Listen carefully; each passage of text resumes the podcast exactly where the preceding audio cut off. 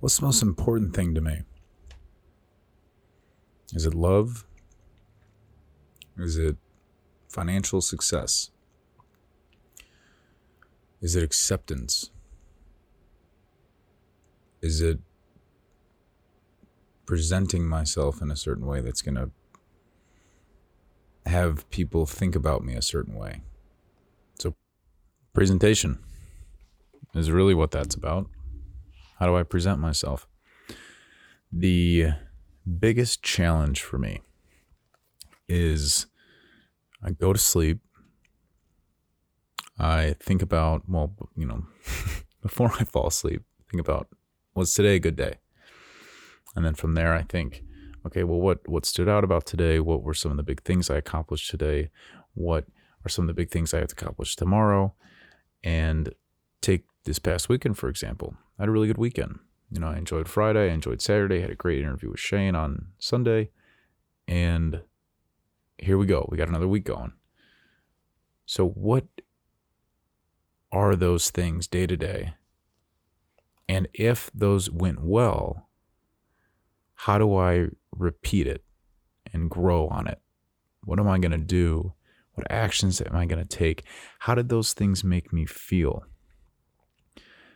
And from there, these sort of analogies start to develop for me because I'm trying to create tangible ideas for very vague moments of my day. And so analogies work well for me because it takes a lot of really good pieces of kind of uh, conceptualizing, um, uh, a visualizing aspect. So if I think of, you know, objects representing things, you know, so symbolism to certain things. If I think of uh, kind of the progression of something being another uh, sim- um, a symbol for, you know, how time passes. And so what I do.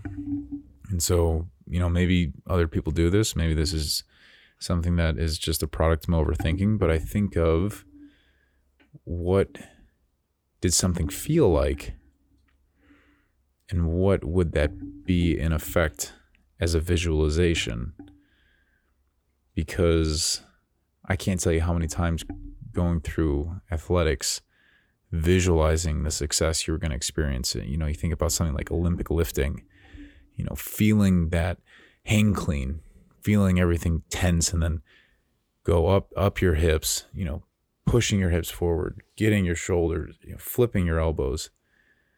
All of those things is visualizing.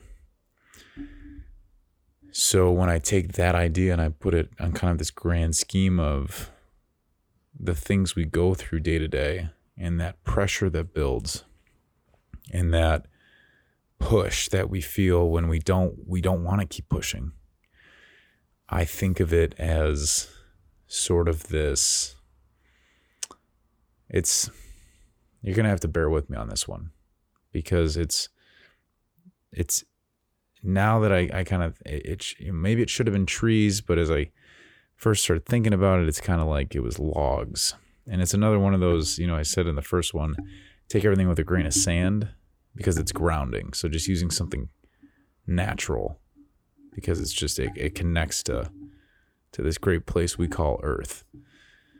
But when it comes to that idea, bear with me on this. So when I think about we're all being these logs, and it, I mean, just keep in mind this is all just for the sake of a metaphor.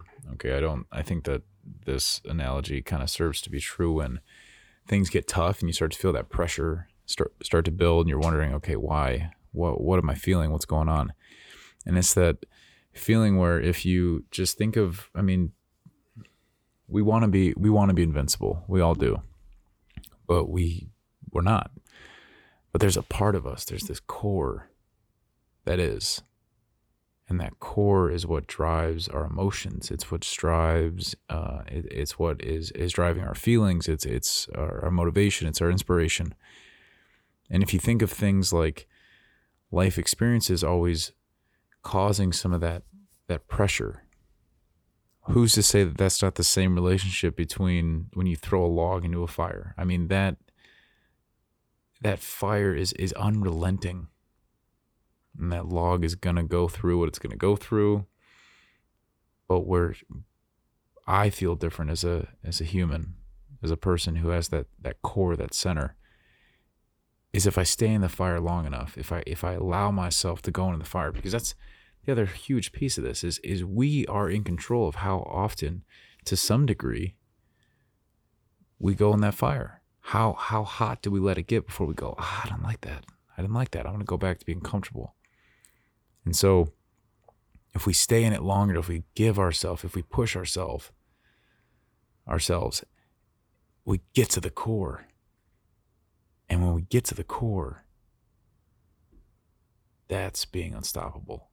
That's being invincible. And that thought has, has allowed me to feel that pressure longer and longer and to grow from it. Because life is never going to let up things are going to keep happening. Challenges are going to keep surfacing. But if you can figure out a way to map yourself, to figure out why you you react historically the way you react, why things bother you the way that they historically bother you, and you and you solve those pieces, then the the little things don't get to you. The um, I I'm habitually somebody who lets buttons get pushed, which is it's just crazy because I've always been the class clown. I've always been the guy who could redirect. I've always been the guy who can joke and, and just not worry about things because I could always just laugh it off. But you can't do that all the time. You have to make serious move uh, movement in your life. You have to grow. You have to solidify certain things. And so just being able to visualize, being able to put some like um, object to, to these emotions, these these very uh, ambiguous, vague emotions, these feelings, it's it's it's empowering to agree because you can solidify what you can't sometimes explain. What I don't understand is why, if we have the capacity to understand our emotions, do we not push on that as much as we can, as often as we can, as long as we can, because of all the things that we know and all the things we don't know? The one thing that stands out the most about being this living, breathing, amazing human is emotion, it's expression, it's feeling, it's it's being able to have this spark inside of us that that tells us, okay, this is where we're going. This is this is what we need to to keep pushing that feeling, or this is what we need after we felt this and we didn't like how it f- felt. So we're gonna mm-hmm. go and, and kind of redirect. If that's what makes us so unique, on you know, in addition to you know why is facial hair where it is on a on a man's face, or I, we have this developed, you know, uh, these developed vocal cords where we can speak our our thoughts of all those things, why not just keep stressing that? Because everything comes from that. You know, as, even as impressive as it is for somebody to go into uh, to become a rocket scientist or to become a neurologist or just some of the incredible careers that we could have, it all started because at one moment in time, they felt the desire to pursue that. And whatever motivation they used, they felt that desire to pursue that. So if you don't nail down why you're feeling what you're feeling and how those are affecting your decisions, how are you ever going to truly end up where you want to be? And there's all these different there's all these different methods of how you manifest what you want in your life. But the the one method that I just don't see it being utilized is of all of these things like the answer of all of these things like you have to just think about it all the time. You have to do these vision boards. You have to do creating a vision board is creating this this platform that's causing this feeling for you.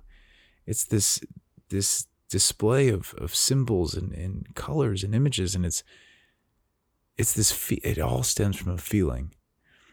So for me, that's what it boils down to is I'm just I'm just feeling and there's there's goals that stem from that because you can't just wake up and say okay you know today i'm going to feel stuff great it's going to be a good day because i have to have the tangibles I'm pursuing a career right now. That career needs a knowledge base. That career needs dedication, discipline, motivation. That needs tangibles. But while I'm pursuing that, and, and this is what eh, people admire this about other people. When you're pursuing something, but you're staying true to you, whatever it is you're pursuing, you are taking that to the next level because people love authenticity. People love the idea of somebody who's genuine with no motives besides just being the best them because it, it, it ignites that within them because sometimes it's so hard to, to not get caught up in comparison. But the best comparison is being able to disengage from being from feeling the need to compare. And I've met some amazing people in my life that have achieved that just through upbringing, just through their own just true heart, their personality, and they're just so authentic to their core. It can be done. But for someone like me, where I felt like I was kind of, you know, adapting my way through a lot of situations in life and never taking that hard stance in the ground and saying, okay, what am I seeing? What am I experiencing? This is just the most revolutionizing idea that you can actually own your feelings. You can actually determine how to create the next feeling, how to build on a feeling, how to know if I'm feeling this way, I can start to feel this way. And the amount of tools that we have and resources that we have to to direct all of that is limitless. But if you're never thinking about it, how many more nights was I going to go thinking, hmm, today feels moderate? Today feels okay. And it's not easy, but it feels a lot better falling asleep, waking up the next day with that routine, that pattern, that focus on something as simple as feeling and then thinking, now that I'm getting some of the answers to myself because I'm starting to feel the things I need to feel, how do I want to impact my world? What do I, how do I want to influence the inputs that the, um, the, um, the things that I'm a part of, you know, every, every single thing that everybody does impacts somebody in some way. It's the butterfly effect. The speed at which I cross the street, keeping the car from turning puts that car in a different timing as if I weren't there, as if I walked faster, as if I let the car go before I walked. It's all this building, it all builds. And those and those decisions, those micro decisions, we're all going it's all going towards something. Cause and effect doesn't sleep. So, where is it headed? And I think that the base of it all is what are you feeling? What are you feeling day to day? Are you on this track of pissed off? Are you on this track of irritated, impatient? Or are you on this track of appreciation? Are you on this track of gratification? for sake of words that sound good together. Where is it headed? And so this has been kind of different for me doing this recording because I feel like I'm finally kind of in tune with that with this podcast. I really didn't know where I was going to go with it, but I want this to be on the track of an empowering place to stay current and to be a reminder that every single thing, every single thought, every single action, every single motion, every single choice of word, every single rhythm of how something is said, every single tone of how something is said has an impact on the next thing of life. And it gives so much. It, it just it it takes the idea that we're one of 8 point whatever billion and instills this idea that if we're up for it if we invest those moments every little moment what we what we eat how we spend our time and we're staying in tune with all of it the change is there. It is it's there. But change doesn't happen if we're just floating. We're just chilling. But sometimes it's nice just to enjoy life too. So maybe my change should be more enjoyment more relaxation so I guess in the, in that sense, if that's the track I'm on, relaxation, then I look forward to meeting a bunch of relaxed people in the future because we'll probably be bumping into each other sometime soon.